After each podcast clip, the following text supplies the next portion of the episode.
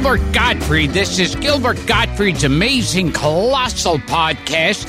I'm here with my co host, Frank Santopadre, and we're once again recording at Nutmeg Post with our engineer, Frank Verderosa.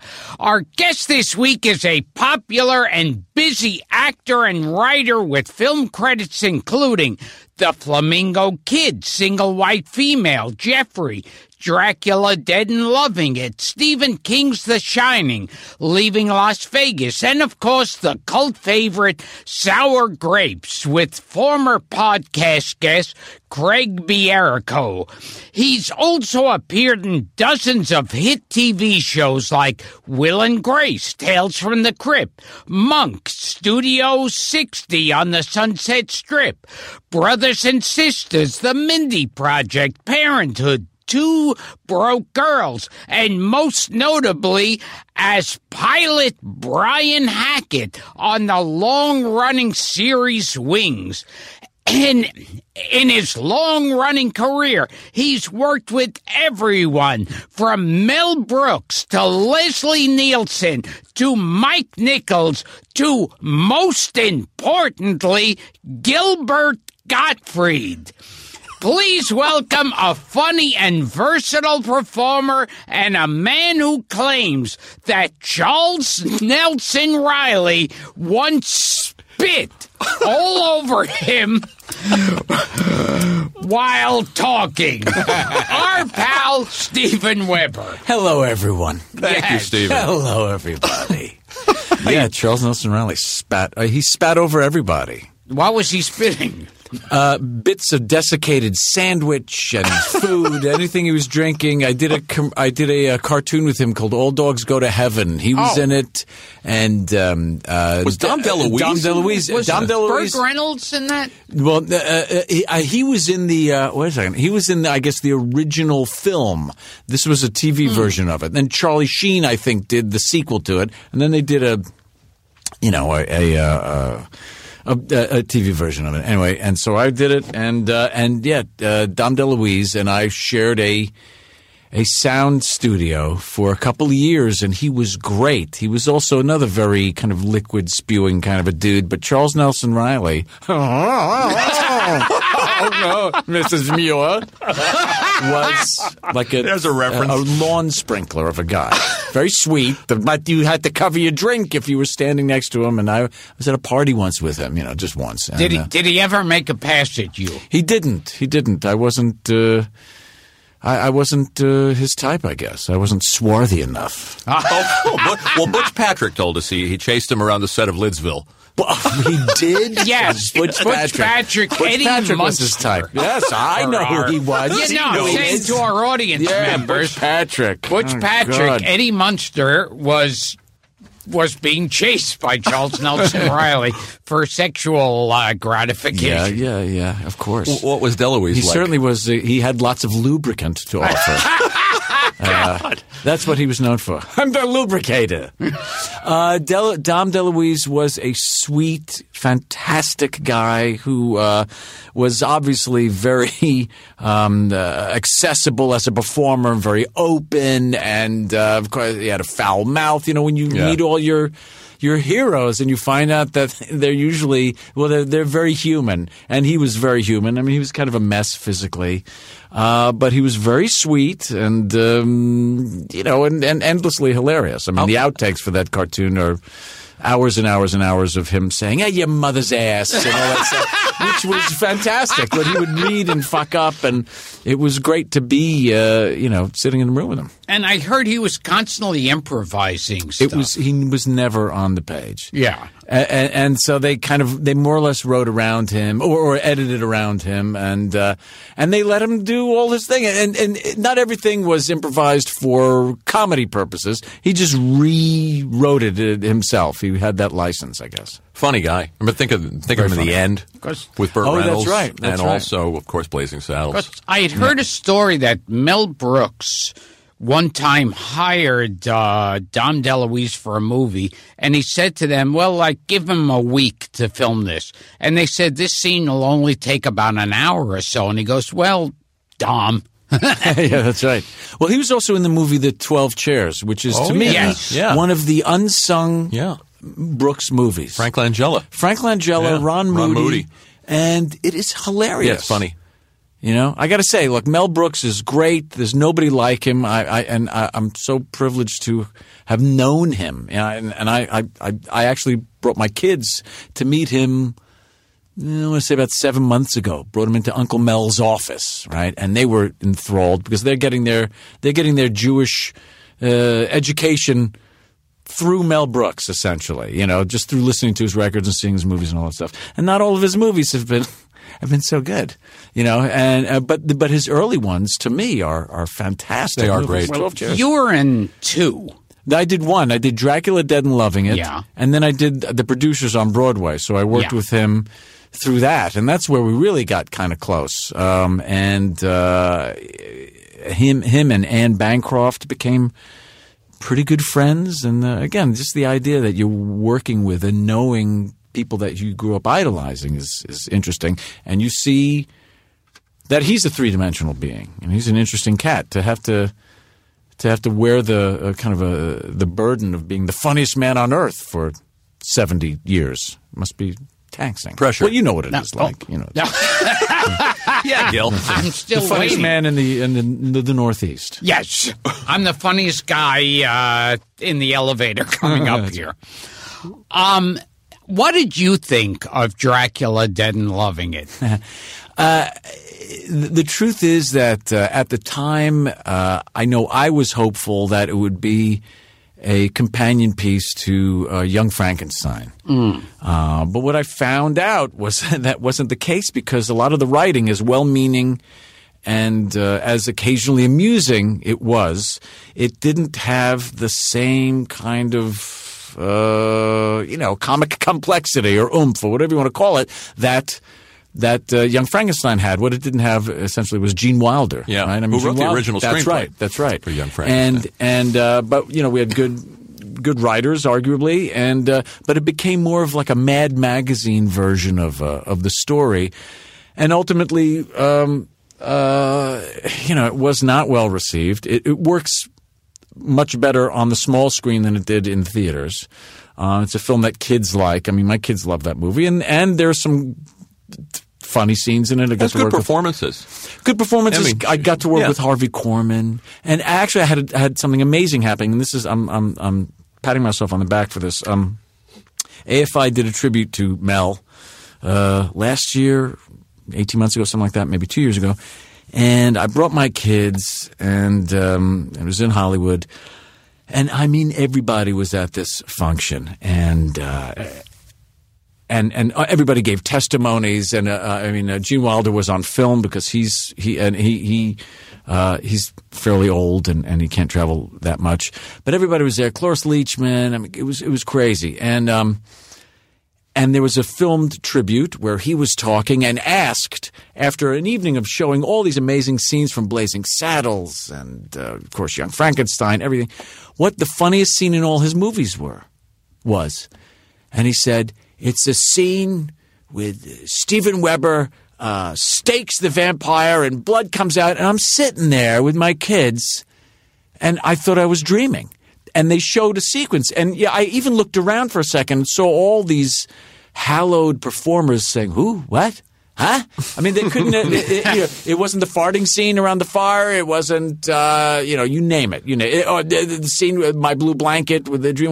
no, Sure, it was sure. this reasonably obscure scene, and I, I was never so thrilled in my life. I mean, I, I put it down to him uh, basically slowly slipping into senility, but I'll take it. Have you asked him about it since?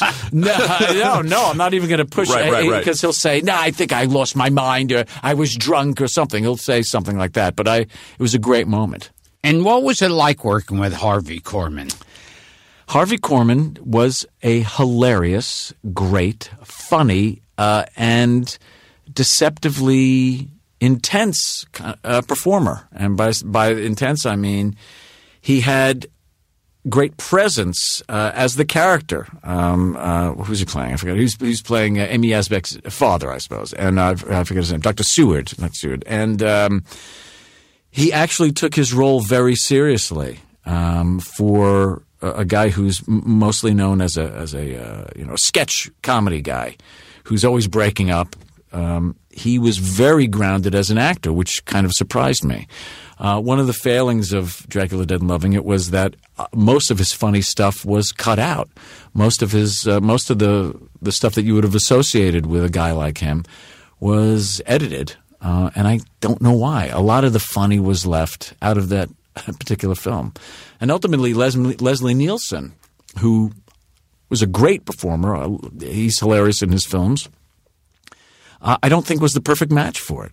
Um, he was excellent and funny, Right. I mean, But sort of the, the, the star du jour of, of those kind of films in a at way, that point. in a way, and Yeah. and I'm not sure he had whatever rhythms uh, were would have been better suited Right. for this particular movie. I, I love I love Mel Brooks and I love Gene Wilder, but I always thought that they were better together. That then when, when Wilder made and you know the Adventures of Yes, Sherlock Holmes, yes. the Smarter Yeah, Brother yeah, has that's its moments, That's and right. the World's Greatest Lover, the Valentino one, and they they all have their moments, but there was something magical.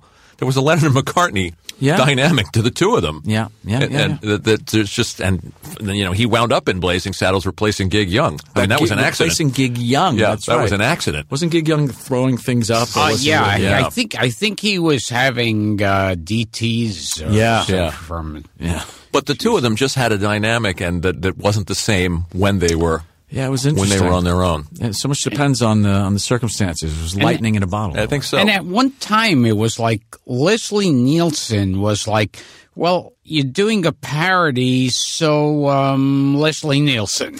right. Well, he was he was the bankable, I guess. Yeah, That's what was- I mean. He was the guy right. they would call upon Yeah. for that. For as soon as you said spoof, Yeah, right or wrong. right? Because he did a fugitive spoof. Yeah, yeah. There oh, was, that was there were horrible. so many of them. But I'd heard that they originally were looking at if uh, or considering Kelsey Grammer for Dracula, which would have been interesting. Interesting. you know, Getting back to Korman, I mean, did Yeah, you, you ever see him in like Lord Love a Duck? I mean, he did. He he had he did, gave interesting performances. I played. I, I we became friendly uh, th- after that movie and played poker several times Uh-huh. uh, at this really uh, old, hilarious poker game, which is still going on in in uh, in California, and uh, it's run by a guy named Norby Walters. Oh, that's the one Robert Wuhl shows. shows. He told right. us about it. Yeah, there's a lot of and and uh, and I was originally when I was younger, I was I was uh, approached by him to play in this game. He was always looking for new blood because all the people in this game are they're all on Pritikin. You know, they all munch lettuce, and, and you say I'm, I'm gonna I'm gonna be playing with uh, you know Charlie Durning and Harvey Korman. Everybody's so fucking old. You know, it was Oh. sad. But Harvey was hilarious and absolutely in his element with other other decrepit Jews and uh, sitting around a table who no longer smoked or drank. It was uh, you know it was a little sad, but he was. He was a great guy, and again, he told me that he had done a critically acclaimed Hamlet. Yeah, I was just gonna ask you about that. in in L.A. as a young man. Yeah, imagine that. Yeah, well, it's po- look, it's possible he was a tall guy, Right. and uh, he was tall. So Hamlet, as we know, was tall. Well, you look at a performance like he- Hedy Lamarr, uh, Hedley, excuse me, Hedley, Hedley. Lamarr. I can't believe I did that. Hedley, yeah, yeah, Hedley, yeah. uh, in in Blazing Saddles, and it's a comedic performance, but it's if you look at it, it's a dramatic performance. He I mean, he's so believable. he didn't he Playing didn't comedy straight. Yeah, Yeah. Except when he broke the fourth wall. No, he was Right. Hilarious. You know, he he he knew exactly what to do. Um, that's it. That's all I'll say on that. We, he's, he's come up on this show a couple of Yeah. times, in a, in a, in a uh, unfortunately in an unflattering uh, role. Why? Which was when he when he un- had the misfortune of playing Bud Abbott Oh, in the uh, in the Bud and Lou. yeah. Oh, with with, uh, with, with Buddy uh, Hackett. Buddy Yeah. Hackett. Yeah, Yeah, yeah, yeah. not not a not a good one. What do you want me to say about it? And and in in uh, Dracula Dead and Loving It, Yeah. you worked again with your co-star from Amy uh, yeah, Amy Yasbeck. who uh, is another to me. Uh, she's not used enough. She's singularly hilarious. She would be great at punching up a show. She's uh, she's uh, uh, one of the funniest people I've ever met. She'd be great on this show. Um, Oh, we'll have her on. Yeah, she worked with fa- Gilbert. Yeah. Well, I, I did Well- two problem child movies Oh, with okay. her, and also with Wings. both of you, That's you and Amy on That's right, Wings. that's I did about three episodes. Yeah, and she's a good friend and remained a good friend. You know, the funny thing was that after, right after John Ritter died, we went in to record the um, I guess the extra tracks that they have for Dracula Dead and Loving It. You know, the uh, I forget what you call it, but you you know the, the not the guide track, but you uh, where we comment on it, the commentary, and we were and, and she was still in a in a you know a terrible state, and we went in and had a hilarious two hours of just kind of riffing and watching and and remembering. Uh, the amazing times we had. It, the, the, first and foremost, as far as I'm concerned, it was the best time I ever had making a film because we literally sat at Mel's feet while while he and Harvey did shtick. And they did old kind of Yiddish Alka-Seltzer commercials, and they uh, and that apparently ran. I don't know on what station, and it was it was phenomenal to see these guys, and you understood why they were as successful as they as they became because they really had the chops. You know, and then Anne Bancroft would hang out, and then uh, what's his name, Dom DeLuise would come by. Um, uh, uh, uh, what's his name? Um, you know, Charlie Callas. You know, one of my, one of my Oh. God, Charlie yeah. Callas would come by, and um, and it was I was in heaven, man. It Of course, was really heavenly. Especially a kid in Queens who grew up listening to the 2,000 Year Old Man albums. Uh, listening to that and and uh, and seeing uh, you know ten from your show of shows on my little VHS my my tape where they had episodes from the old Sure. Sid Caesar you know um, it was it was uh, it was fairly amazing I taught Anne Bancroft to make a cricket sound which goes on well mm. That's crappy, but because I don't have enough, I don't have the Charles Nelson Reilly amount of saliva. spit, in my- yeah. You need if he was phlegm. here to talk to me, I, it would collect in my mouth and I'd be able to regurgitate it. But I mean, it was a great time. You know, it was a great time for me. Um, but again, we were uh, acutely aware that this it wasn't going to be It so great. top. you know, It wasn't going to be the original producers of no Blazing Saddles. No, but it was. Uh, I mean, just just again, just to be in the presence of these guys was really good, and also to see Mel, another side of Mel, which was the guy who's has an ego, who can scream if something doesn't get done. You know, he wasn't the, the jocular kind of Yiddish, you know, genius. We, he was that, but also he could be a perfectionist, and he could, you know, order somebody around, and it was again edifying. We will return to Gilbert Gottfried's amazing colossal podcast after this. And now back to the show. Did did you you got along with him as as a director though? Yeah, I mean, I did anything he told me to fucking do. You know, if And you, you- told me to drink Charles Nelson Reilly's saliva, I'd have fucking done it by the gallon. I don't care how how stringy it would have been. I want to tell you that I saw Charles Nelson Reilly's one man show in L.A. Really? and it was fantastic. He was and it was hilarious, about it was about four hours. Of it went I'm on. talking about it, about directing opera. Yeah, Julie- Hope Lange. Uh, what was it? Uh, Julie, Julie Harris. Julie Harris and I. yeah, It was great. It went on endlessly, but it was Uh-huh. rewarding. yeah. And now now one thing according to the introduction at least they say it's a a cult favorite. and that's grapes? You're going there sour already, huh? grapes. Sour grapes. Yeah. yeah. Well, sour grapes was another another disappointment. Created by Larry, Larry written David. by Larry David. and and directed, and by him. directed by Larry David. yes. It was actually one of the hotter scripts going around town, so I'm given to understand. Uh, a lot of people were interested. Uh, names Steve Martin came up, other other guys that were vying for this, uh, because it was a a fairly traditional buddy comedy that was was not unlike I want to say Where's Papa or, or that that type of genre of movie from the 60s and 70s. The fortune cookie a little the bit. fortune cookie, exactly. And uh, and uh, fortunately, uh, he chose uh, Larry went for two. I mean, relative unknowns. Although we had worked, Craig Bierko and myself, and we were thrilled. And it was hilarious. We thought a funny script, um, and we had a great time doing it. It was very funny, and again, something happened, not in the in the um, execution of it, but uh, afterwards. It seemed that the studio had somehow abandoned the film. I think uh, at the time, uh, not Lionsgate, or, or I forget what the studio was, but they they went with another. Uh, film and the film happened to be My Giant, uh, Billy Crystal. We all remember that movie. oh, Yes. Classic. My Giant, and um, and they, I, I feel like they sunk all their PR into that. Um, I think it also was uh, coming out at the same time that maybe the Seinfeld finale or something was happening. So suddenly Larry's attention was off the film, and we were a little left on our own. Um, it did not get critical uh, reception that was very good.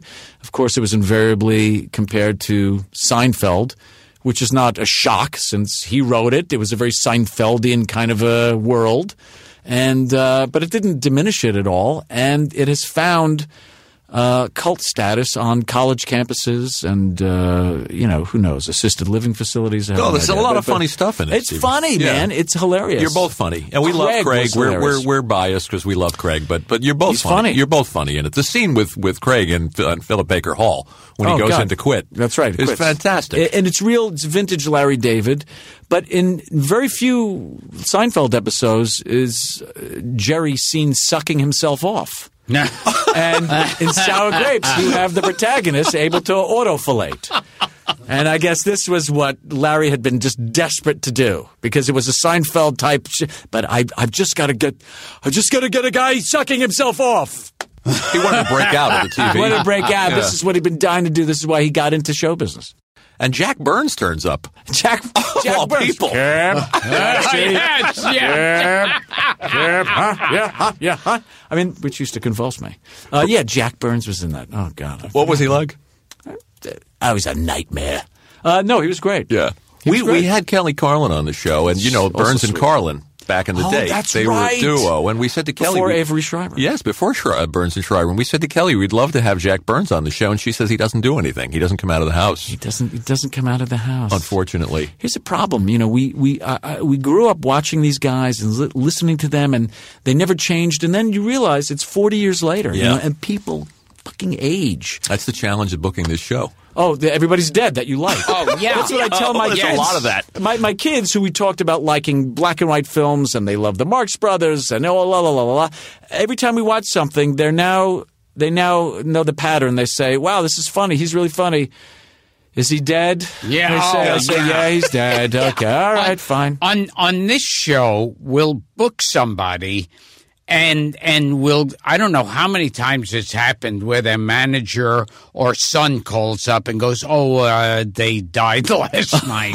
It just happened. well, no, Yeah. not that they died, but it just happened that some we won't mention any names, but that somebody had to cancel because they weren't in, they weren't in top condition. And Jack Carter actually did die. Yeah, Really? Jack Carter booked. Yeah, Oh, God. he would have been a great one. He would have been a great one. I mean, I I- look. I met a lot of these guys over the years uh, because my um, my my father was uh, an agent for comics and singers, and my grandfather was an agent for comics and singers in the Catskills. And The famous Willie Weber. famous, infamous, I think, but yeah, famous. Uh, he's in a couple of books. Yeah, he managed Gleason and Rickles. Yeah. and then for some reason uh, let both of those guys go early on. Who knows why? Or maybe they left them. It's been a kind of a, a, a mystery. And did you ever have any dealings or meetings with uh, Jackie Gleason or Don Rickles? No, I never did. I mean, they were both way before my time, but um, I finally got to see Rickles uh, s- several years ago. I'm friends with the, the, the great John Stamos, who's got a finger. he's got a f- fingers in many pies. Apparently. Just saw John a couple of weeks yeah, ago. I mean, he fucking knows everybody, right? we should have him on too. He's he's a good Oh, yeah. storyteller. Forget it. Well, Yeah. he's he and he loves all the old entertainers too, and he's kind of Rickles' best pal for fuck's sake. And we and and he and when I told him my history, he said, "Well, you know, Don's going to be uh, doing a show in Anaheim. Did you ever see him?" I said, "No."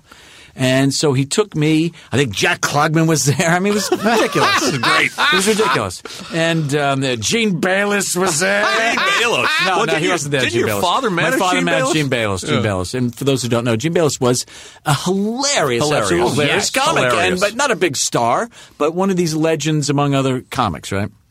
Anyway, so I go to see uh, Don Rickles, and he filled this arena. I forget in, in Anaheim, and I was enthralled. And in fact, at one point, I guess he Stamos told him that I was there. He stopped. And he said, "There's a guy in the audience. I can't do it Don Rickles, who, who uh, whose grandfather managed me, the great Willie Weber, and and he he did a mini tribute, which was thrilling. Wow. And I got to tell you, uh, you know, half the audience was kind of, uh, you know, Latino and African American and Asian. And you think, woe to woe to whoever is one of those groups, because he was fucking on fire. This guy, and doing like World War II humor, doing like teeth humor, like crazy. And I was, I was, I was terrified. You know, I'm a child. I'm a, you know, I'm, I'm, I'm in this culture, so I'm PC minded. Well, eh, they loved him so much. He got he got these guys. He got these Japanese guys up on stage, and they they did Iwo Jima humor. It was, and they were in heaven. Hilarious. You know what I mean? I mean, they were fucking thrilled to death to be roasted by by Rickles, and Rickles was amazing until at some point in his his act. First of all, he's very old. He does a tribute. He does kind of a tribute to the flag and our fallen and and you know the warriors. And it became kind of surreal. Well, a little mawkish, a- huh? a- a mawkish is a good word. Yeah. Yeah. it was strange. It kind of veered from the But that's old school showbiz. old school when he would sing, you know, uh, uh, I'm, I'm a nice guy in spite of what you hear. They would have to throw in a song, you know, like I'm sure you do. Battle Hymn in the Republic. Oh, yeah.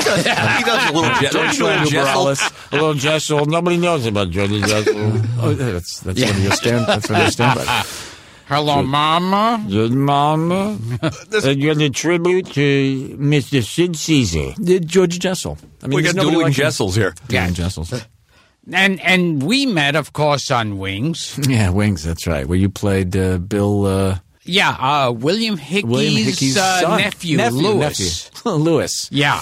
Yeah, that that was funny. Well, uh, you know, we can talk about Wings if you like, but Wings is, uh, you know, people still come up to me. It's all I'm I'm I'm kind of known for, more or less. But uh, it was a good show, a solid, a utility show. It was never a sexy show. We were always on when Friends was on, uh, or Cheers, or I want to say uh, Seinfeld. So we never got any kind of big, big notoriety, but we were able to get uh, uh, fantastic talent. Gilbert being, uh, well, no, he wasn't.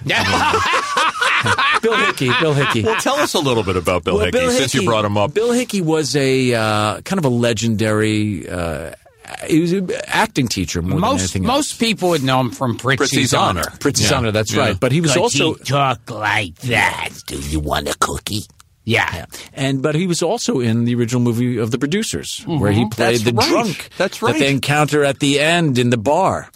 And uh, there's actually a, a scene that I remember seeing as a kid, and I saw it recently again. That was cut out of the the uh, the television version. You know, when they were when they would bring these films to TV on the uh, you know the the 4:30 movie, the ABC Oh, movie, yes. they would cut it cut scenes out. And there was a, a long scene where instead of uh, Kenneth Mars as the the Nazi playwright blowing up the theater with uh, Leo and Max by lighting fuses, right? The short fuse and the long fuse, and that was that actually didn't result in the explosion of the theater. What resulted was they were rigging up that plunger device, and who comes out of the uh, the bar is a drunken Bill Hickey. And he looks at the thing. He says, "What's this? Whitney's cotton gin?" And he goes to put his foot on the the plunger to tie his shoelace, and that's what blows up the theater. Um, so that's a fascinating anecdote, I know. But uh, but so anyway, but by the time he came around to Wings, this was past Prizzi's honor, he was already kind of a a wisp of a guy. I mean, he was he had he had no apparently had no musculature at all. He was just bones Yeah. and some tendons. I- he was a crazy was- drinker and a smoker. He was scary oh. to look at. Yeah. Yeah, wheezing. I, I mean, just blinking kind of exhausted him, and I, he was. I remember we stayed at the hotel and they pick us up in the same car and and he had some woman who was supposed That's to be right. his keeper His who minder. who didn't hold on to him. Yeah. And he looked like like Night of the Living Dead. He Yeah. weighed two pounds. Yeah, yeah, yeah. And was wobbling. And he was one of those classic cases though of when they yelled action, Yeah. he could do it. He could, but it was still frightening to watch because he really had maybe 48 breaths left in him. Oh yeah. And uh, uh, and yet he was still able to hang on, hang on and be funny. I mean, you, it was actually great casting for you guys, I think. But uh, he he was he was again one of those people that I, you couldn't really get close to because uh, you were distracted by his physical state. Yeah. And again, another another instance of meeting your heroes or seeing these famous people and realizing that they're they're made of clay. Sure. Well, that's the thing with this show. I mean, you've you've you're one of the uh, guests that actually listens to the show, which we're flattered by. Some and and, and who's under under sixty years And you're old. you're also under sixty. Yes, who's still alive? You're still one of the alive. few But the challenge, you know, we're trying to use the show to tell the, the you know showbiz history through these stories before they're gone, and sometimes Oh, yeah. you know you just you don't get there in time. Well, it's like the Mayan culture, you know, like the whole thing. I, I, I- I used to work in the Catskills, you know, and, and so many of these, and you, you probably worked up there. Uh, that is a that culture has been completely obliterated, and it was the richest, uh, complex, wonderful culture. It really was, with every conceivable entertainer worked uh, in Yeah. this area. of Mel upstate New York. Brooks used Yeah. to work. Was, he, at was, he a, the was he a tumbler, Mel Brooks? Yeah, yeah. Tumbler. And He Danny Kaye was a tumbler, and all these guys. Oh yeah. I, I worked up at uh, this hotel called Kutsher's, and Yes, another one sure. called the Concord, and they were thriving resorts, beautiful, big, tons of food, and and not just the, the, the Jew comic was there. You know, like, you know, you had amazing you had Sinatra, Ray Charles. You had I saw Cab Calloway up there. Wow. and, uh, yeah, it was crazy stuff, crazy stuff. Fun, but it's all gone. It it seems like when you think about it, you think something nearby where you get entertainment, you get the outdoors. Why it wouldn't have been a nice vacation for it to live on further? I I I think um, I think their their base audience was aging out. Yeah. and uh, and they were always waiting for gambling to go to come to New York State. Right, it never never came. They were waiting, waiting, and that would bring the next wave, the next generations. Uh, because by the time the '70s came around, and that's when I was working there, um, the hotels were pretty much dying, and they were scrambling to make themselves vital. Uh, you know, there were singles weekends. There were disco. They would. They would. Uh, uh, I remember um, there were teachers uh, teaching teaching disco, and I mean this the, the the time of these hotels was passing. What were you doing there, Steve? I was uh, well at Kutsher's. I was on the so-called athletic staff. I called bingo. I lined tennis courts and uh, did odd jobs. And then at night, I would hold. Uh, when I was sober enough to, because I was in my teens and it was all pot and drinking and you know girls and everything was amazing.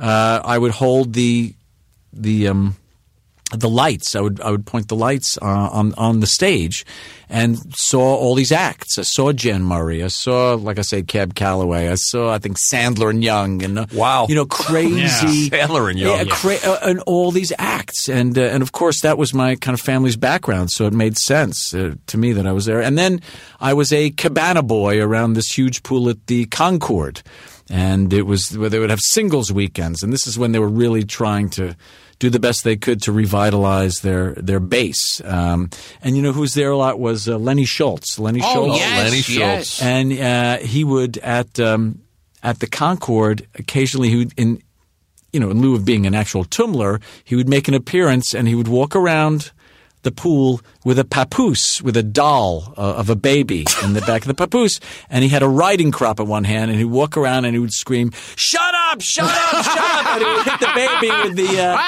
with the riding crop and walk around and kind of and, and people would howl it was great. It was a great time. It really was. I remember Lenny Schultz in a chicken in a chicken costume. Oh, that was Oh, his big, my God. his Yeah. big shtick. He was a he was a he was a kind of a real. I would say he was a big star, but he was on Laughing. Yeah. I think there was a special with Interesting him that cat. he was. Yeah, he was a gym teacher. Yeah, he he never took off Never the took way he should have. Because I I remember he used to appear at Catch a Rising Star right, all right. the time, and the audience would go out of their minds. Go crazy, Lenny. Yeah. They would say that was his thing. He would, do, you know, you've heard of Meet the Press? Well, here's Press the Meat, and he would have chopped meat and, and smash it. And this, it was all very kinetic shtick. You know, a lot of weird faces. It wasn't, you know, it wasn't uh, intelligent comedy, Yeah. but it was hilarious. I thought it was. I thought he, we we would scream for him. We and then we'd go to clubs at night. Of course, get hammered on. Uh, you know, tequila sunrises. And your your dad represented some of those uh, uh, those Borscht Belt guys like Freddie Roman and, and Freddie Dick Roman. Capri, who are both still Dick with us, Capri, by the that's way. right, that's right, Two Dick guys we should get on the show, Oh, Gil. yeah. Freddie, We really they've should. got to have uh, Catskill stories. Well, I got to tell you something. Uh, several years ago, I went to see there was a Broadway show called Catskills on Broadway. Sure. I think I, I brought my mom, and who wanted to see it, and and I, I I went with some trepidation because I thought, oh, it's going to be old old people again. Oh, here we go. It's going to be corny shit, and it was amazing.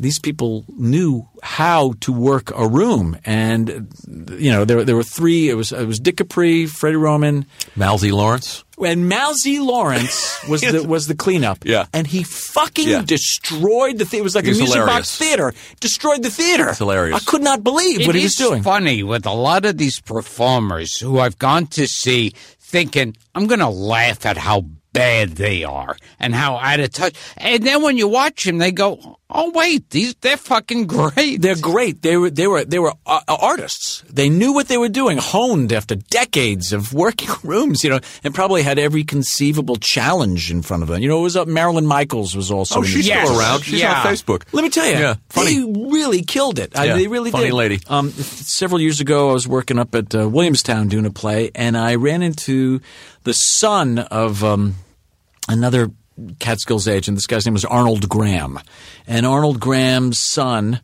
Um, recognized me, and we started talking and talking about the Catskills and all that stuff. And he told me, "Oh, what comic? Some comedian. I want to say Mac Robbins or somebody whose name is is not around anymore. Some guy. They are now working. These comedians. They can't stop working. Now they do uh, gigs at assisted living facilities in Florida or in New Jersey, and they're you know 85, 87, 90 years old, and they still keep going." Huh? Sounds good, doesn't it, Incredible. Gilbert? Huh? He's thinking about Sounds good. Thinking about it, yeah. Should get in on it now. yeah. I have some rare video that I have to send you of Morty Gunty and, Morty Gene, and Gunty. Gene Baylos Uh, Gene roasting Baylos. Joe Franklin. Oh, I'll send it to you. you know, Baylos. you know what I remember? I remember one time being booked at the Nevele. Benevolent, yeah. Yeah, yeah. And I was sitting in their lunchroom at one point, and there was a family there having uh, breakfast or lunch, and the rabbi jumped up and ran over to their table really angrily and yelled at them because like a little kid there was having a glass of milk with uh, with like some meat Right, that he was yeah. eating and you couldn't mix milk and meat Yeah. and i'm thinking if they're that desperate to keep alive you shouldn't have those kind of difficulties No, milk and meat. Most rabbis are composed mostly of milk and meat. yeah If you squeeze them hard enough, something like milk comes out out of their meat. So your dad, this is this. I find this fascinating, and we, we just to give this a little subtext. When you first came here, we told you we had Pat Cooper in this Yeah, room Pat about Cooper. two weeks ago, Yeah. and he was sitting in this chair Wow. discussing Willie Weber, Wow. which I find to be a very strange coincidence, and telling us how Willie Weber, and it's in his book, Yeah. your grandfather got him booked on the Gleason show, Amazing. Amazing. and that was a turning point. Yeah, I guess him. so.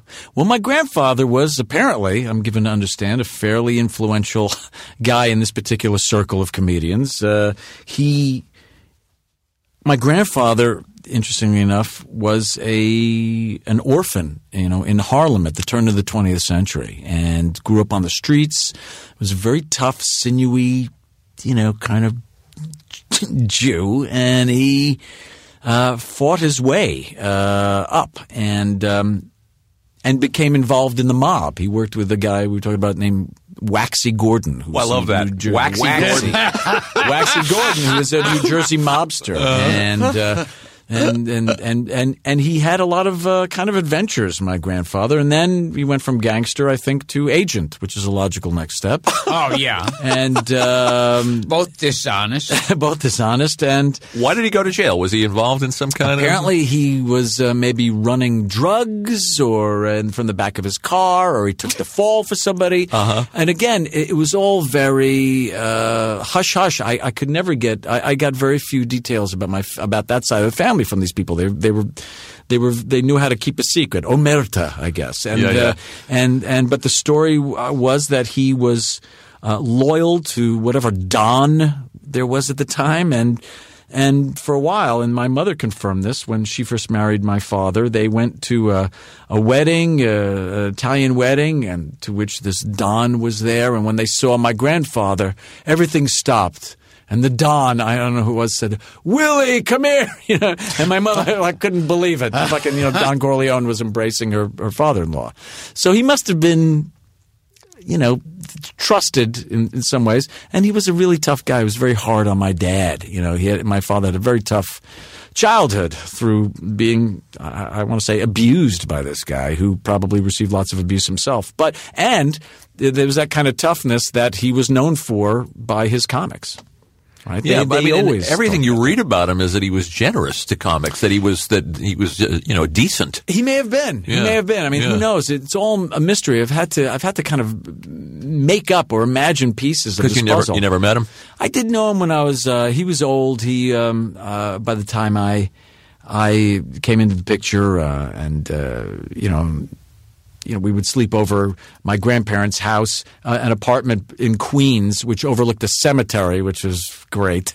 And uh, and he would go, in, he would come in in the mornings and bring the papers, but I didn't see him when he was at his at his height. But uh, I mean, I- I was given to understand that yeah, while he was generous, generous to his comics, um, he was also extremely tough. I I really don't know what qualifications he had to kind of steer or guide these guys' careers, but he must have had a, an eye in order to find them to begin with. Yeah, our friend Lou um, uh, uh, uh, Kliph Nesteroff has some Yeah. really great stuff that he he managed. Uh, Lou Marsh and Tony Adams. That mean anything to you? These were acts managed. Stone and Shine. Stone and Shine. Uh, Yeah, Jackie that's a- Vernon Well, Jackie Vernon, yeah, Jackie Yeah. Vernon, everybody knows. and Mickey Shaughnessy. You know that name, Gil? Mickey Shaw. I've heard the name. Yeah. You could. It's- Mickey Shaughnessy was actually in a few movies. I think he was like a. He did. A, he was a character guy. He was a D's, dumb and Does Oh, type yeah. of a, a, guy. I think, but a comic, you know. And Jackie Vernon, of course, was. Here's some slides for my vacation. but his, his hand on his stomach. yeah, right? and he'd have a little clicker, and he'd go. Here's Manuel leading us around the quicksand. Here's Manuel up to from the waist up. Here's Manuel's hat. But your but Jackie Vernon says God bless Willie Weber, which I found online. It, where I, I think, well, you know, in Kliph's book, there's a, Yeah. there's more than a few mentions. Yeah, yeah. Uh, of your grandpa, and this is interesting that because you know that Rickles didn't start out as an insult comic. He apparently started out doing impressions. he did. and the insult thing came. You knew this, Yeah, Gil. yeah, The insult Jackie thing came, came much later. Well, Jackie, yeah, people Yeah. claim that Jackie Leonard that he, that Jackie he Leonard always liberally. claimed Don Rickles stole his whole personality. Because I don't remember Jackie Leonard necessarily being an insult comic, right? Yeah, he was. I, I mean, I don't remember Jackie Leonard. Kind of a- yeah, yeah, kind yeah, yeah, Yeah, yeah. yeah, But I hat, the guess he would pick on people in the audience, guess, I and guess. um, Yeah, it's, it said that Don Rickles at, at in early in his career imitated Peter Lorre and did other impressions, and that your grandfather, when he was booking him, if if they would tell him, "Well, we don't need another comic," your grandfather would tell people he was a harmonica harmonica virtuoso. This is what I found That's interesting. online. Yeah. I and hope I it's think true. was it Weber who told Pat Cooper, "I I want to get you on Gleason, but first I want to book you in uh, St. Louis." right. Yeah.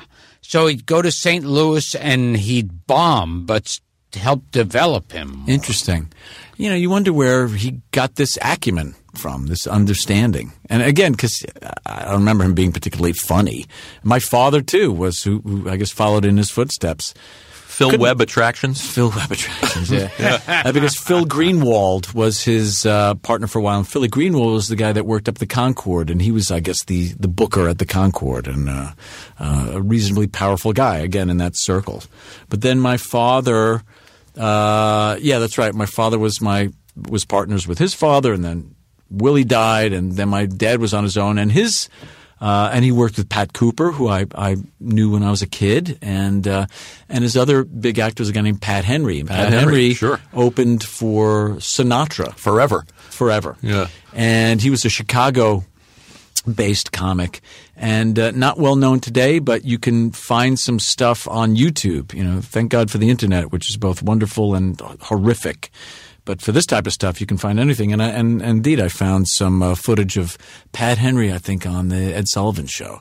And he wasn't uh, a comedian who was inherently hilarious, or maybe could could improvise, but he Reliable. developed- reliable and Yeah. developed, you know, I guess an hour or so of material.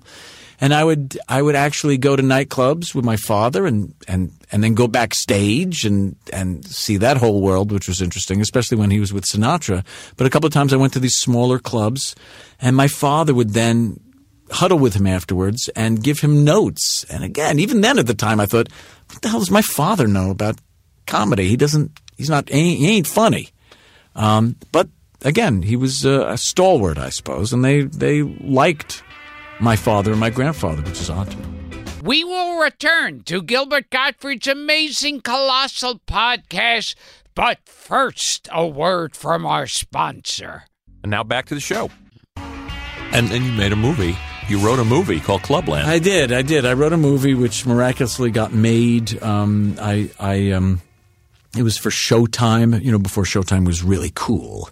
This is when they allowed guys like me to write movies, and I guess they were hurting for materials. But I was able to make a quasi biographical or autobiographical movie about my father and his father, Stewie and Willie.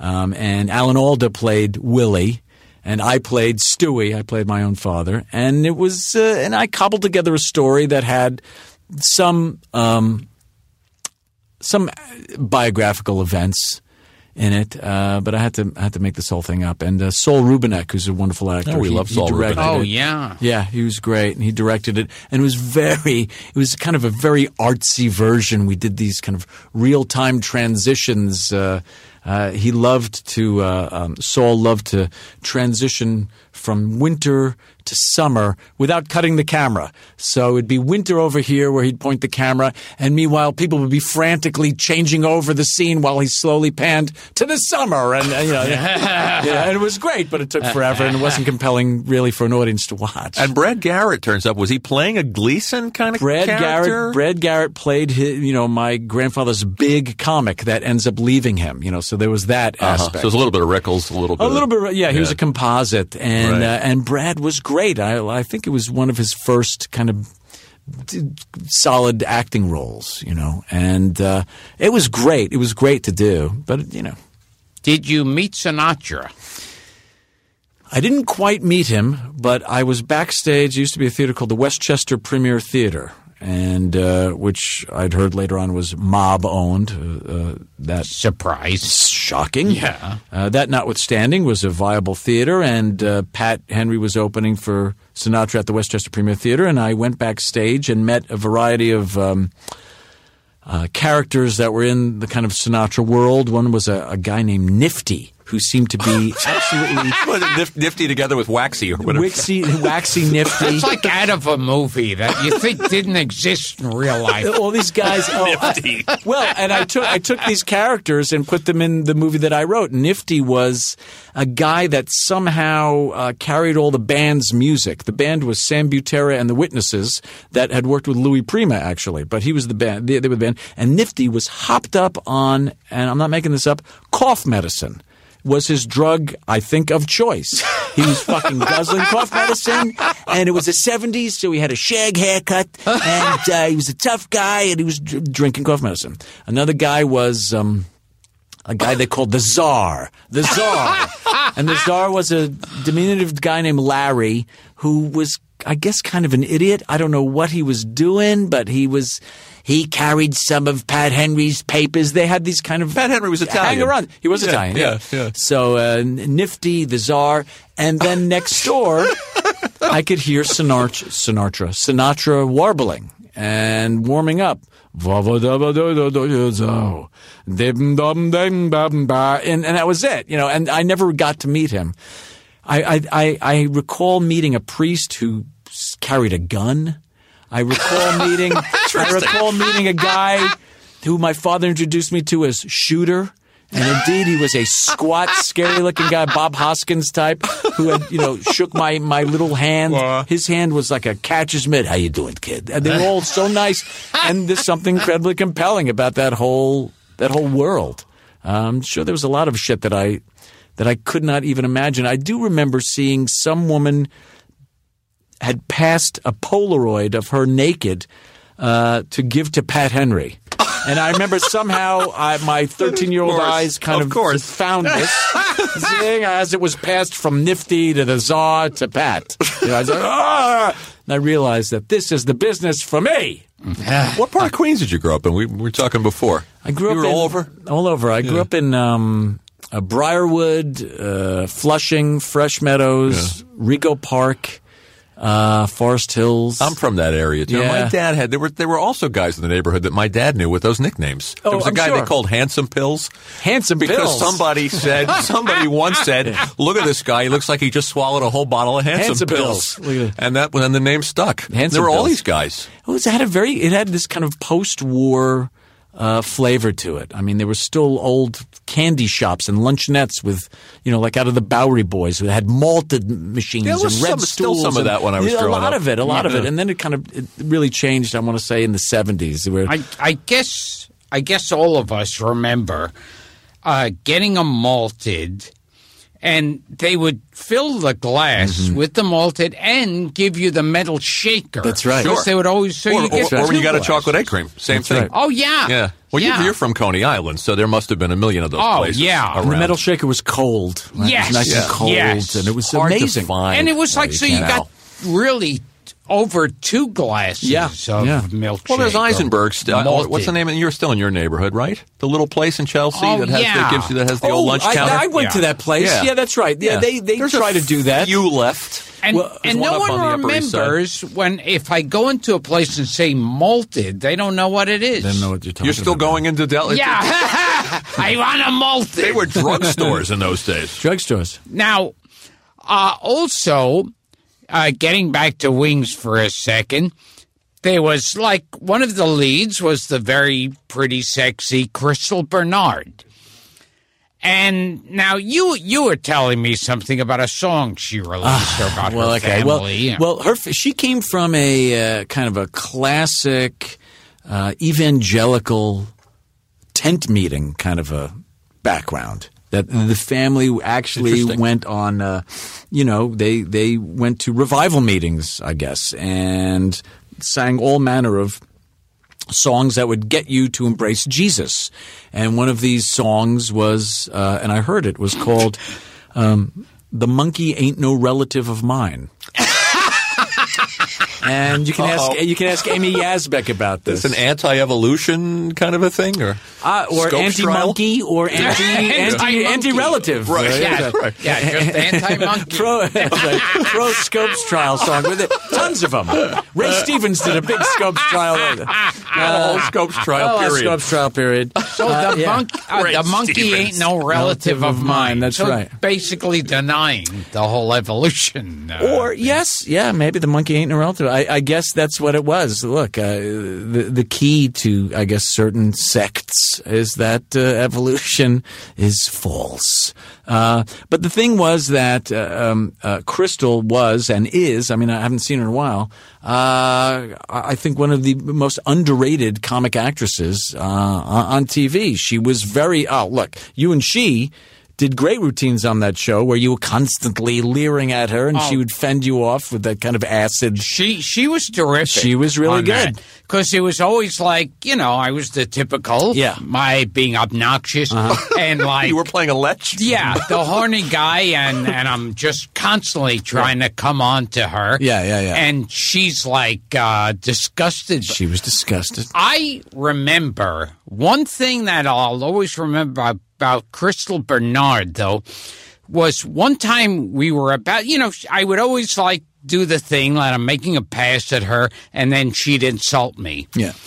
And then one time backstage, we were about to go on, Mm-hmm. and Crystal Bernard put her arms around me Mm. and said, I'm sorry I have to say so many bad things about you. Well, that's nice. How nice. That's really nice. Wow, she was really authentic. That's interesting. Did Where she did she give you a hand job? a blow job, but it was blowjob. very quick, and she spit it out. But On camera? On camera? Yes. She did a spit take of your Yeah. semen? She went. I said, "The king is alive," and she went. Wow. Yeah. Most people don't know when watching spit takes. Spit takes on TV shows. That's mostly cum. Because know that's the that. best consistency. Because you can't see regular water Really? or seltzer on TV. Most of it is body body fluids. And yogurt didn't fly. It doesn't fly. Semen is so aerodynamic. Who knew? Speaking of wings, Yeah, go ahead. Let me ask you about a couple other people who are on the show. Besides two of our podcast guests, Craig, who we talked about, Yes, it, and, and Josh Mostel. Uh, Josh Mostel, that's right. Yeah. Zero's son, Josh. But here's Zero. a list of interesting people. Uh, I just want to see if there are any mem- these jog any memories. Uh, Rosemarie, And, uh, Rosemary, I think she's still alive. she is. Yes. she is. She's still We alive and just alert. interviewed Dick Van We Dyke. Dick Van Dyke on a couple of weeks he's ago. Oh my God, he's amazing. Um, yeah, Rosemary was on it, and we were in awe of her. You know, she was great. She still got it. You know that it, whatever it is. How about it is Soupy? you- That's right. Soupy Sales was on it. I mean, this show was the fucking nexus of uh, everybody. forgotten just these- stopped. Yeah, yeah. Yeah, I mean, yeah. we did. We were on for seven years. We had Right. so many people on the show. Soupy Sales was on the fucking show. Norman Lloyd, who's still with us. Oh, Norman Oh, Lloyd is God. 100 and, Yep. 185 years yeah, old. Judd Apatow was going to get him for us. He's hilarious, Norman Yeah. Lloyd. Plays And tennis. Work with guy. Chaplin and Keaton. Work with Yeah, Chaplin. and, Hitchcock. And Yeah, I Hitchcock. heard, uh, I guess, uh, Judd Judd Apatow was telling us that Norman Lloyd he hired for this last movie that's with right, Amy right, that's Schumer, right. and and here he is. He's a hundred. He showed up by himself, drove ready himself to the work. set. Yeah. Yeah, That's right. Love that. Wiped his ass with the, the body of of Bill uh, of William William Hickey. William Hickey. Uh, wrung him out. Here's a couple others. Uh, Pat Hingle did the yeah, show. Pat Hingle. My God, I Oh, worked my with Pat God, Hingle. Pat Hingle great. was great. A great actor. I was in The Shining with him. You know, he lost his pinky. He didn't lose it. I mean, it was ripped out of him as a young actor. I did not know that. He, if you watch No, his you films, can. You can it's see there. that. Yeah, wow. there. Well, you brought him up a couple of weeks ago. Yeah, Hingle, Pat I was always a big fan of a, Pat a really Hingle. wonderful actor. And I got to tell you, dur while we were shooting Wings one night, you know, we always had a warm up comic, we had a band, there was lots of tumult, and it was a din, and we were fine. But he was absolutely tortured by it. He couldn't believe it, and he was uh, kind of outraged, as though he hadn't done a maybe he hadn't done a four camera, you know, sitcom, but there was so much noise and so much party atmosphere in order to just keep the, the audience interested. For Christ's sake, you know they were handing out sugar, you know. To Yeah, keep them, but I he mean, couldn't. one, he couldn't one take it. thing, if if uh, people out there haven't been to the filming of a show, they'll have comedians Yeah. come out and they'll do like you know the Macarena. They'll be the tossing right. stuff out to the audience. right. They got to keep the audience awake. Because it's four hours, sometimes more. Oh yeah, I came to a Wings taping. You did? Yeah, I don't remember the comic. I remember you. Yeah. I remember you. my first year in L.A. Yeah, You were the wearing farter. a great Yeah, the jacket. farter. That's right. Great jacket farting. That's right. The comic is a guy named uh, uh, Robert Lee. Robert Lee. who uh, you know who's I still working. Very funny dude. I I hear him on- L.E.E.? L E E. Yeah. Not L I. He wasn't Asian. Oh, it could have been L E I G H. L like E I G H. That's right. Like Vivien Leigh, Right. who was hilarious too. What about Michael J. Pollard on Wings? Any? Fucking Michael J. Pollard was on Wings. Yeah, I forgot that. Michael J. Pollard was on Wings. I kind of remember again. you meet your heroes. He was uh, he wasn't the warmest guy. He was uh, still tripping, I guess, and he was uh, you know he was there. I mean, there wasn't that much interaction between you know they would do their thing and then they'd go to their rooms and smoke a joint or jerk off or whatever. I I was once replaced by oh. Michael J. Pollard. Oh, tell In us. what? I did. It was a horrible. Do you remember telling me this? What yeah, was it? I well, I was once replaced by Billy Barty. Well, you- I that was in a on Mel- part that was to- in Mel Brooks. Yes, yes. In Life Stinks. Oh my God! They were really wanted me. They kept saying, "Oh, Gilbert, you're great for the part," and I was replaced with Billy oh, Barty Oh, at the last minute. They mm. said, um, but He worked for half. yeah. It's just a money thing. It's just a money thing. I I was doing a movie, uh, the last of the Gene Wilder Richard Pryor comedies, yeah. called Another You. It was horrible, and uh, I was playing one of the parts, and then they fired the director, and most of the cast. Got rid of all the previously shot footage and replaced a bunch of people, and they replaced me with Michael J. Pollard. because you didn't you weren't dynamic enough. Yeah. Michael, Michael J. Pollard. I, so- I, I didn't I didn't have the sex appeal of Was Michael, Michael J. J. Was Mason Reese unavailable? Oh. I would love to see a, a threesome with you, Mason Reese, and Michael J. Pollard. it can be arranged. fucking each other and rubbing each other with Noxzema, and you know, and oh god, It can be arranged. Yeah. What about Peter Tork? Did an episode of Peter Wings. Tork did an episode of Wings. You name it, they Phil did it. Leeds. Oh well, Phil Let's Leeds. talk about Phil okay, Leeds. Oh Phil my God! Leeds. He always popped up on um uh, what, what, what was that? Ally McBeal. That's as right. The judge. That's yeah. right. Phil Leeds was, uh, I forget who told me this, but he was one of the original sick comics in the 50s who did, I guess, more blue stuff and more outrageous stuff, like, like, um, uh, like Irwin Corey was did kind of offbeat shit. He didn't do like uh, joke punchline, joke Yeah. punch. It was strange. And Phil Leeds was, is also in Rosemary's Baby. That's of all right, he movies, is. right? Oh, yeah. and and because he's got this hilariously funny face, and suddenly it's malevolent in that film. But Phil Leeds was, uh, I guess, a few years away from from dying, but so he looked like. Uh, what all ha- uh, what what all Jews look like eventually, like an oil painting in the rain, you know. They're just, they're just like, melting, but so funny, and and gave me and Tim one of our longest, uh, you know, uh, uh, crack ups that uh, we ever had because he had to say the line, "He screwed me, he screwed me blue." And coming out of this guy's face, which was like it looked like an apple sculpture on a windowsill. It was a fucking, you know, he was, uh, and we he was so aware of his comic appeal and what he looked like, and was so amazing in front of this audience. That uh, yeah, that was a particularly memorable one. Hell, we had Oliver North on the guy. I know. I was going through IMDb looking at the which names. was I don't know who thought that that would be. That's like having hey, we've got we got we got Joe we got Joey Goebbels. We got Goebbels on the show. Jay's going to prison, buddies. It'll get it'll it'll pull our ratings up. We had Oliver North. This guy had lied to Congress. He's a, a nightmare, you know. And we did a scene where uh, I, yeah, I did the scene with him, and I remember Tim was really was having a tough time with it. Having a tough time. Tim Tim Daly, the handsomest man in North America. he is. My wife is in love with him. He's uh, everybody's and wife. and I I would wind up sort of working with Tim again. Yeah. In that I was Mxyzptlk in a Oh. couple of episodes where he was Superman. oh, cartoon. interesting. Yes, yes, yes. Superman. Fucking And- fuck Tim Daly. And Tim Tim Daly was of, is of course the brother of Tyne Daly. That's right. From Cagney and Lacey. That's right. And the That's son of uh, James, James Daly. of Medical Center. Oh, that's and, right. uh, I believe the Twilight Zone. The Twilight Zone and also a, a Star Trek episode. Correct. right? which Uh, which Twilight Zone? Oh, oh, oh, oh, He knows. Oh, oh, Steve oh, knows. wait, hold, uh, um, um, uh, where he jumps off the train last. Is it- is it Oh, next stop Willoughby? Next stop, Yeah. Willoughby? Next stop, Willoughby. Yeah. Oh, which is that my was a favorite one. great Iconic one. episode. Great episode. Where there's like a double whammy at the Next end. Oh, stop, Willoughby. He gets off. He's the he's the he's the uh, uh, uh, Rod Serling loved the overworked. You know the the guy from the fifties and early sixties, the overworked executive who's longing for a time.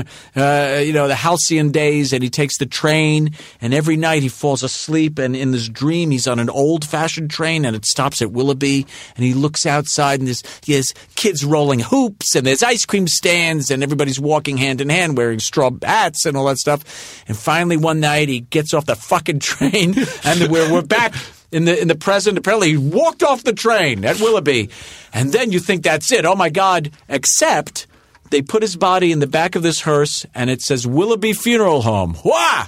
What the fuck? Like they they they, they they did the whole thing. Willoughby. There was another uh, Twilight Zone, very much in that same Yeah. order, uh, of a guy who's like works for a big agency, Yeah. and and it's Gig Young. Oh, really? Oh, Yeah. yeah. Is And- that the one where he meets himself as a boy? Yes, Yeah. Gig Young gets mm-hmm. stuck. He's on his way to a business meeting. Mm. His car breaks down. He's stuck in a town, and he realizes. I think it's called walking distance. Mm-hmm. He's in walking distance right. of the town he grew up in. Wow. So he walks Yeah. there, and everything is exactly the same, and he sees himself as a little Interesting. boy. Interesting. And that was that's a great one. And there's another one where a guy who's overworked with um, uh, the actor's name is is, is escaping me. He, this guy also played was in The Godfather. He played one of the Dons. Um, Oh, uh, I know who you mean. Robert uh, Marley? no, no, no, no, no, no, no, Oh, I know That's you uh, mean. Uh, that's uh, the guy that played uh, Bazzini? yeah, Barzini when he says, you know, Uh, Conte, Richard Conte. Richard Conte. Oh, oh my where God! Richard Conte The is one- over a Right. guy jumps out the window, but of course he doesn't jump out the window. The He has a girl, heart the attack. girl with the cat eyes. Oh, that's right. That's Yes. right. Every time he falls asleep, Yeah, he sees the this girl, with who the wants cat to bring him into a fun house or bring him onto a ride or something, but he can't because and he has a- says in that wonderful Richard Conte way, he goes, "There's no way to win. It's tails you win. you know, it's, Yeah, yeah, it's yeah. heads you win, tails I lose." Tails I lose. and everybody's smoking. Everybody's smoking. Oh yes. This brings us to what, as, as we wind down, the kind of things you watched as a kid. Now, you you wrote a couple of episodes of the new Outer Limits. I did. Did you? I- so I you were an Outer Limits fan as a kid? Because you, grew- we were going to ask. We ask a lot of people who grew up around here what you Yeah. watched as a kid. You watched the same stuff we did. I guess I did. I mean, uh, Twilight uh, Zone, Chiller well, Theater. Oh, Chiller Theater used to scare just the opening credits. used to Oh with the yeah, six with the six fingered Six finger. I- I hand coming to- out of the quicksand. Yeah, and then there was a Creature Features, which was on WNEW, Sure. where they had a guy uh, who, who was uh, one of the local announcers, I guess, kind of be a, a creepy guy. Yeah, but, like uh, in New York, it was Zacherley. Zacherley. Yeah. I, Who's I never still watched with us? Zacherley. He is He John is Zacherley. Indeed. He is indeed. He's in his. I think he's ninety something. Well, I, got- I got to tell you something. You know, um, uh, it, it occurred to me, and, and you can research this. There are guys alive that really started, that founded modern television, television as we know it. Chuck McCann. We had Chuck Yeah. McCann. you did have Chuck yeah, McCann. he was terrific. He was great. There's not. There's not. I feel like uh, uh, Lee Strasberg. There's not a plaque Yeah. or a statue for Chuck McCann. Yeah. This guy Yeah. created Yep. him and Sonny Fox, Sandy Becker. Sandy Becker. Yep. Who may be still alive? I think. I'm not Or sure. Maybe Sonny Sonny Fo- Fox. Sandy Sonny Becker's gone, These but guys Sonny Fox is around. Kind of live sketch comedy. Soupy Sales did this kind of cutting edge, really raw stuff, which. You know, I mean, uh, uh, without them, I mean, who knows Of what would course. happen? So you were watching the stuff we were Officer Joe Bolton. And, Officer Joe and, Bolton, and, and, and uh, there was uh, I remember now because you we were talking about Pat Hingle. There was a Pat Hingle Twilight Zone episode oh, wait a where Uh-oh. he's a henpecked guy Yeah. who like works for a toy factory Yeah. and he really wants to be, you know, with these little kids Yeah, yeah, that he was with as a boy. Yeah. I don't remember that. Yeah, but oh yeah, there's so so you liked horror films and you liked sci-fi. I did like you liked all sci-fi and horror, but also stuff. I loved all the local all the local shows in New York. You know, New York was the Captain mecca Jack. McCarthy, Captain you remember? McCarthy, Three bells and all's well. Bell, hey, he's a local Yes. kid. You remember Beachcomber Bill? Am I the only person that remembers I don't. yeah. Or Diver Dan? Who Diver was the Dan, guy- Dan, Was the yeah. guy With in the Finley. Finley Yeah. was a fish with that the little flappy thing. Yeah, Right. All that live and I remember stuff. Captain Jack used to say, "Well, time and tide wait for no man." Yeah. Now it's off to the bar. Yeah, exactly. That's right. Now, oh, I I I remember on Wings because he was Carlton, uh, William Yeah, Hickey, yeah, Hickey. and I was his nephew. At one part, he was talking about me on the thing, and he goes, "Louis is a nice boy." But he's got that annoying voice. Yes. yeah. Yeah. Yeah. Yeah. Now, I heard you have a story about me during the making of Wings eating on the set. I don't Did someone- remember. Maybe because I don't want to remember. well, when Steven and I first connected on LinkedIn, Do I remember? he said to well, this is what he's referring to. You said to me, "I have, st- I'm, I'll come, I'll do the show, I'll tell stories about watching Gilbert eat." I, you know, I Probably probably, nothing was, specific. I, I was just probably trying to impress Frank. Ah. you know? It But worked. you were impressing him by saying you saw me eat. Yeah, Yeah. I, I watched him eat a foot long sandwich. he get Al, Gilbert can unhinge his jaw like a fucking snake without chewing. Nobody was looking. Holy shit! And he passed the whole thing intact. Funny. He's not from this earth. He's not of this earth.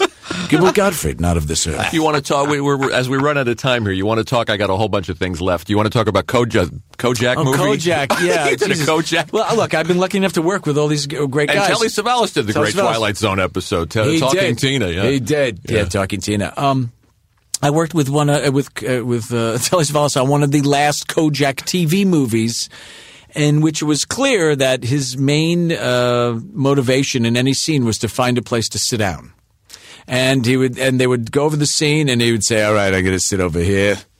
And then I'm going to move to that seat over there. I'm going to sit on the desk, and that's how they would direct it. And me and Andre Braugher were the two kind of detectives who did all the footwork, but he would just be in scenes where he'd be drinking coffee.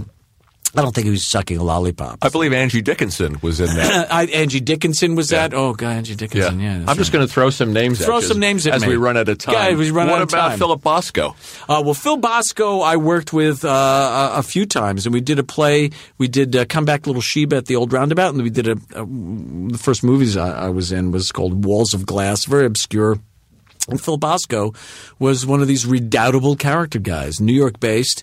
Did He's still around. He's still around. He's he's. I think he lives in Tenafly or something like that. A great actor. Look, I mean, actors are sort of treated like shit, and maybe maybe justifiably so. so. I mean, obviously, uh, you know, they make money and they, they, you know, they get a lot of easy affirmation. But he, he, you know, he, he should, he would have been knighted if he was in, uh, in, uh, if, if we were in England.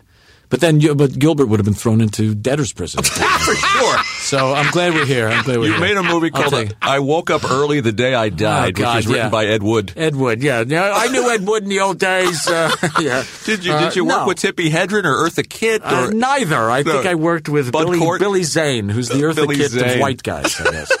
uh, it, it- look, I've done so many things, and a lot of them are, of course, on, on the resume. But uh, you know, I, I, I've, a lot of them don't register anymore. Go ahead, throw some. Uh-huh. How about. Elliott Gould? Elliott Gould, I worked with on the in The Shining, Right. and he was an extremely cool, approachable guy. And I, I again played poker with him a couple of times. I, I've been lucky enough to to work with uh, all these great uh, legends. You were in the Flamingo Kid with Richard Crenna and Hector Elizondo. All these guys. Anything uh, there? And Garry Marshall, of course. Garry Marshall. Well, I mean, uh, I had been a Cabana boy, and I think when I met Garry Marshall, that's what sort of got me the job. Uh, it was, you know, Marisa Tomei was in that movie. I think I was trying to, I was trying to to bang her. I think, and she gave me the brush off. Yeah, terrible. Her her mistake. Um, and uh, yeah, Richard Crenna was in it, and all these great character guys. Richard Stahl was in it. Remember Richard Oh Stahl? yes, he used to pop up on the Odd Couple. The Odd Couple, Of that's course. right. He was Uh, great. Roger J. Doctor. He was the invariably. He was Oh, the, he was hysterical. He married. He married uh, the, uh, Billy. Uh, Billy. Uh, what was his name? His little character guy who was in McHale's Navy. Billy Halop? Not Billy Halop. Billy oh my Halop. God, that's from the Dead End Kids. Billy Oh, Halop. the guy's uh, Billy. Navy. Uh, Oh, but but he he. They, there's one of my favorite. Um, um, uh, you know, uh, odd couple episodes is when Blanche is going to get remarried, and Oh, they've got to um, stand up. What is that guy's name? He, he was uh, he was the cab driver in All in the Family. Oh, he was. Oh that's my right. God! Billy- Yes, yes. I, I think he. But that's not may Billy just Halop? died No, no, not Billy recently. Halop. That's right. Yeah, I'll and think of uh, it. and Richard Stahl was the preacher who spoke Oh, like God, this. I So see his let's face take so another clear. crack. So he's the same guy on the subway train in the Odd Couple that's selling the marked up sandwiches when That's they're when right. they're trapped well, in that the was his whole shtick. Was, but he was part of this. He this, was uh, hysterical. He was part of a comedy troupe uh, um, in the '60s. He was, you know, kind of hipped out, pot-laced comedy group. Uh, Richard Stahl, who always Funny played guy. these kind of dry, Yeah, dry very white guys. deadpan. very deadpan. Yeah, that's I right. confused him with the guy that was married to Valerie Harper, Richard Schaal. Oh yes, you remember yes. Schaal, him? the- Yes, Richard Schaal is kind of almost like a not a Dick Shawn, almost like a Kenneth Mars. A little type. bit, Yeah, a little yeah, bit. Kenneth Mars. Yeah, yeah. What else do I have? Charles Durning. You were in the Kennedys of Massachusetts. Charlie Durning uh, And you became a friend, and uh, and he was a, he became uh, I became friendly with this guy, and this was a guy who's literally an unsung hero in that he was at D Day. Yeah. he's uh, you know a, a great uh, a, a, a genius. A I, great, great I heard stories about him, like in World War II. yeah. uh, he would like be carrying like a body of his friend Yeah. through gunfire. I mean, he was an amazing guy. And I heard, I hope this is true, they said one time the Nazis were lining up these American soldiers and they were shooting them one by one. And Charles Durning just turned to the other soldier and said, Let's get the fuck out of here. And he made a run for it. And that other soldier was William Hickey. Yeah. but I, I also circle. heard um, Charles Durning uh, was in one, among the troops that freed the camps. That's right. That's right. I mean, this guy did tons of stuff. He was not only was he uh, among the troops that freed uh, people from the camps, but also he had been uh, injured. He was stabbed in the throat with a bayonet and went blind because it severed a nerve or something like that. Which I guess subsequently grew back. I don't know. Who the hell knows? Uh, but he was he led an amazing life and was again a really accessible guy. He was charming. He knew lots of filthy limericks. He taught me. Uh, there once was a sailor named Bates who danced the fandango on skates. He fell on his cutlass, which rendered him nutless and practically useless on dates. which convulsed me. Beautiful. Convulsed me the. It was and beautiful. then he was, uh, I think, a dance instructor. That's right. He was a Yeah. great dancer. That's right. And I, he was a, a prize fighter. He knew jujitsu, I guess. Yeah. Or it was, he was taught judo, judo or jujitsu by David Niven, who was Oh, in my the, God. who was in the OSS or something like that. How Or something- And, bizarre. yeah, and I like that, yeah. heard that when he was a prize fighter, Yeah. at one of his opponents was Jack Warden. Wow. Yeah. And Bill Hickey was in Jack Warden's corner. He was the ring, the ring He was a guy. He was his cut man. Did you know Christopher Lee was a Nazi hunter? He was. Yeah. We, Yes. Big, tall Christopher Lee. Yep. Yes. Scary Nazi How hunter. about that? Christopher Lee, Nazi hunter, would be a good movie. Indeed, That's it some would tall be. guy. See, these are people like I would have loved to have interviewed Charles Durning. oh yeah, yeah, yeah. We He look was at great. we look, we go. I look at the Love Boat IMDb, and Yeah. I see hundreds and hundreds Everybody. of names, and everybody's gone. Everybody's gone. And we're, we've had a few on the show. We had Ken Berry Ken on the Berry? show. We had, had Yes. Asner. And Yeah, Larry Asner, Storch. Yeah. Larry we had Larry Storch. Storch. You got to go back and check these Oh, out. in in fact, with with Christopher Lee, I remember hearing a recording on on the set of some movie where one of the actors uh, gets stabbed in a scene, and Christopher Lee goes.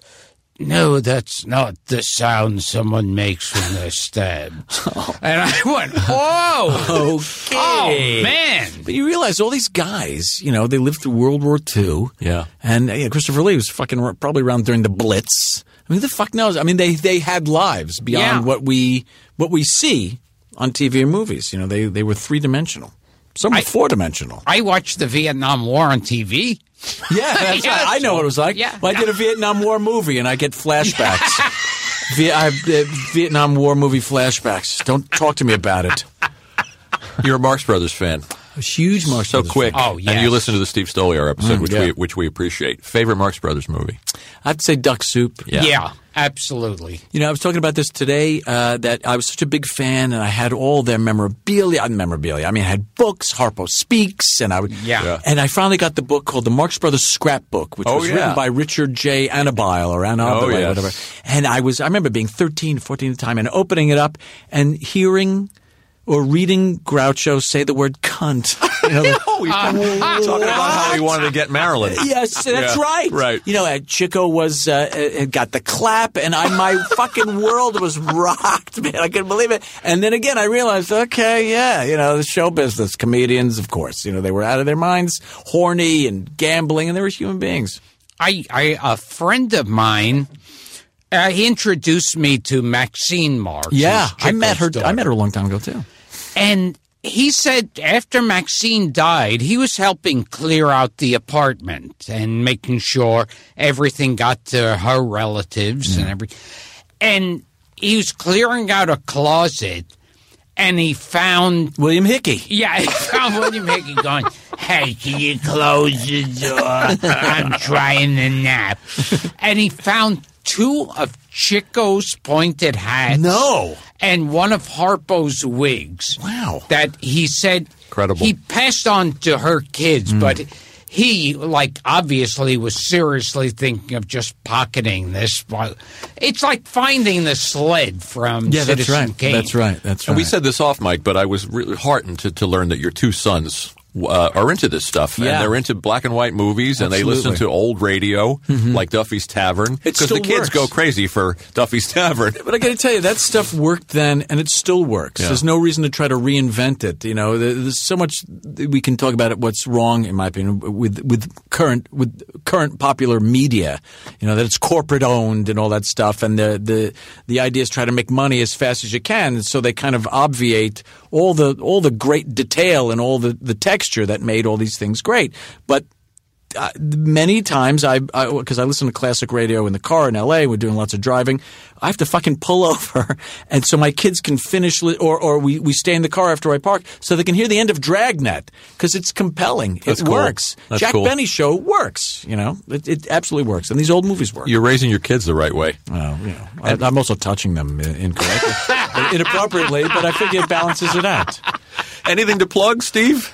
Anything to Before plug, we Steve? go? Uh, I'm on this show called iZombie, which is on the CW, where I play a douchebag. I'm on the show House of Lies, which is on Showtime, where I play a Mm-hmm. douchebag.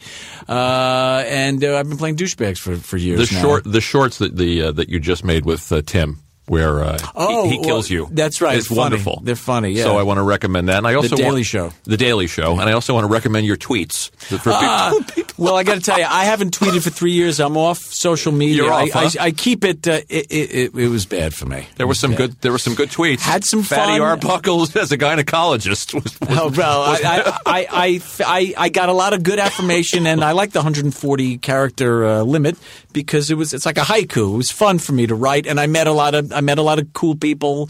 Uh, but in the e- at the end of the day, it was not uh, it was not a good for me. Not good for me because I was I became addicted to it. Oh yeah. You know, it was really easy to just fire Oh, off you- stuff. And then I became political, and that was a mistake. And then I began engaging with people. I mean, in, like hecklers, engaging with hecklers.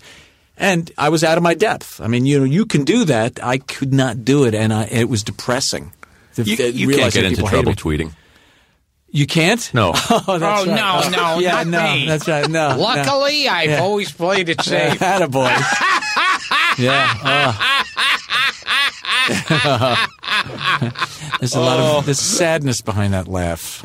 I didn't even get to ask you about Noam Pitlik when you come next Noam time. Pitlik. Yeah, Noam Pitlik. Noam Pitlik. You know that name, Gil? Oh yes. Sure. Directed many an episode of Wings. And was an actor himself. Was in The Graduate. He's in The Fortune cookie. He's Cookie. in the Fortune Cookie. Now, was he in?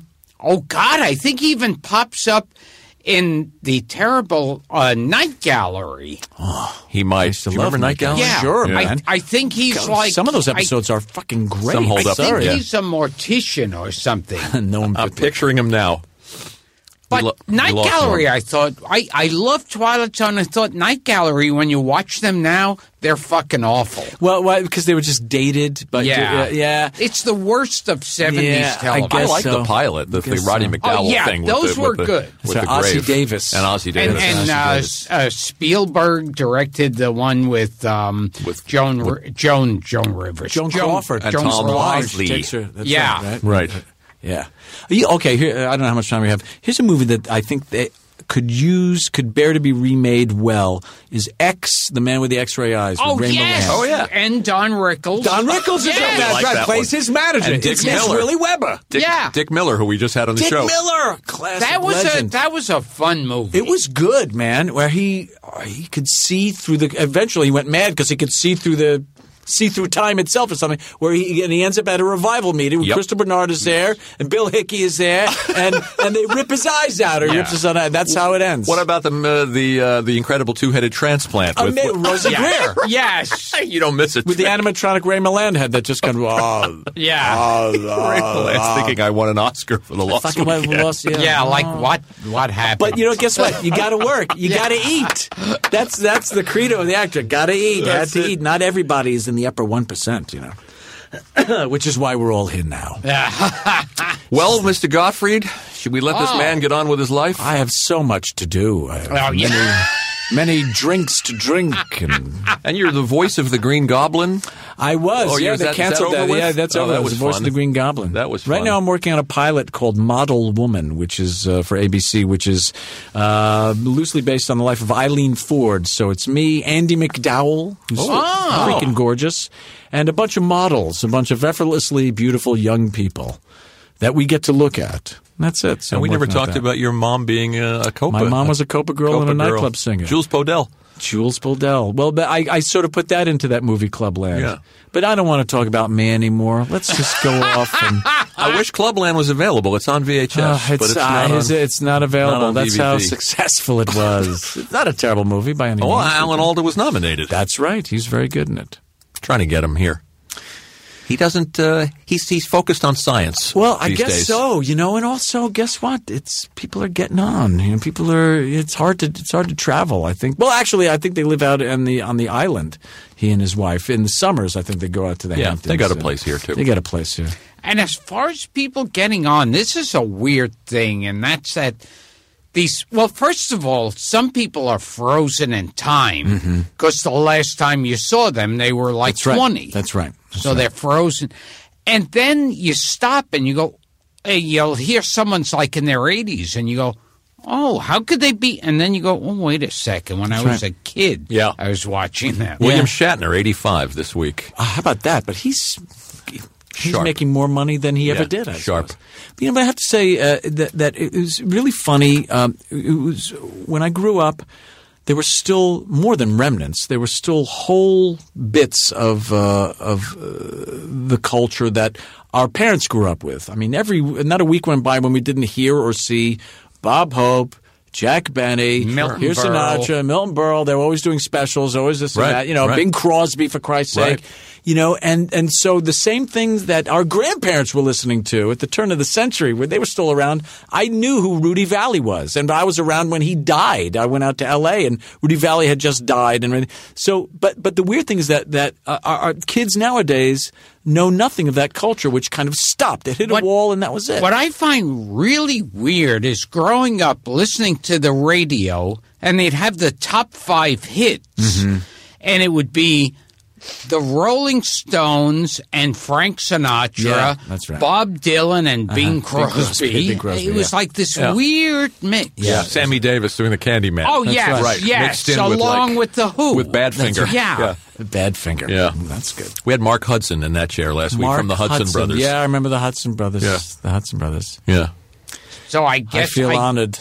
Yeah, I guess I Well, thanks, Steve. You were a Thank perfect you. guest. Thanks. Okay, once again, I'm Gilbert Gottfried. This is Gilbert Gottfried's amazing, colossal podcast with my co-host Frank Santopadre. We once again recorded at Nutmeg Post with our engineer Frank Verderosa and our guest this week is my old co-star.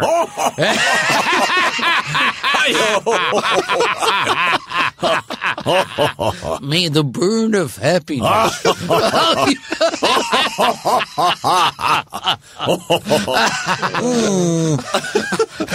May diseased camel defecate in your on your kepi.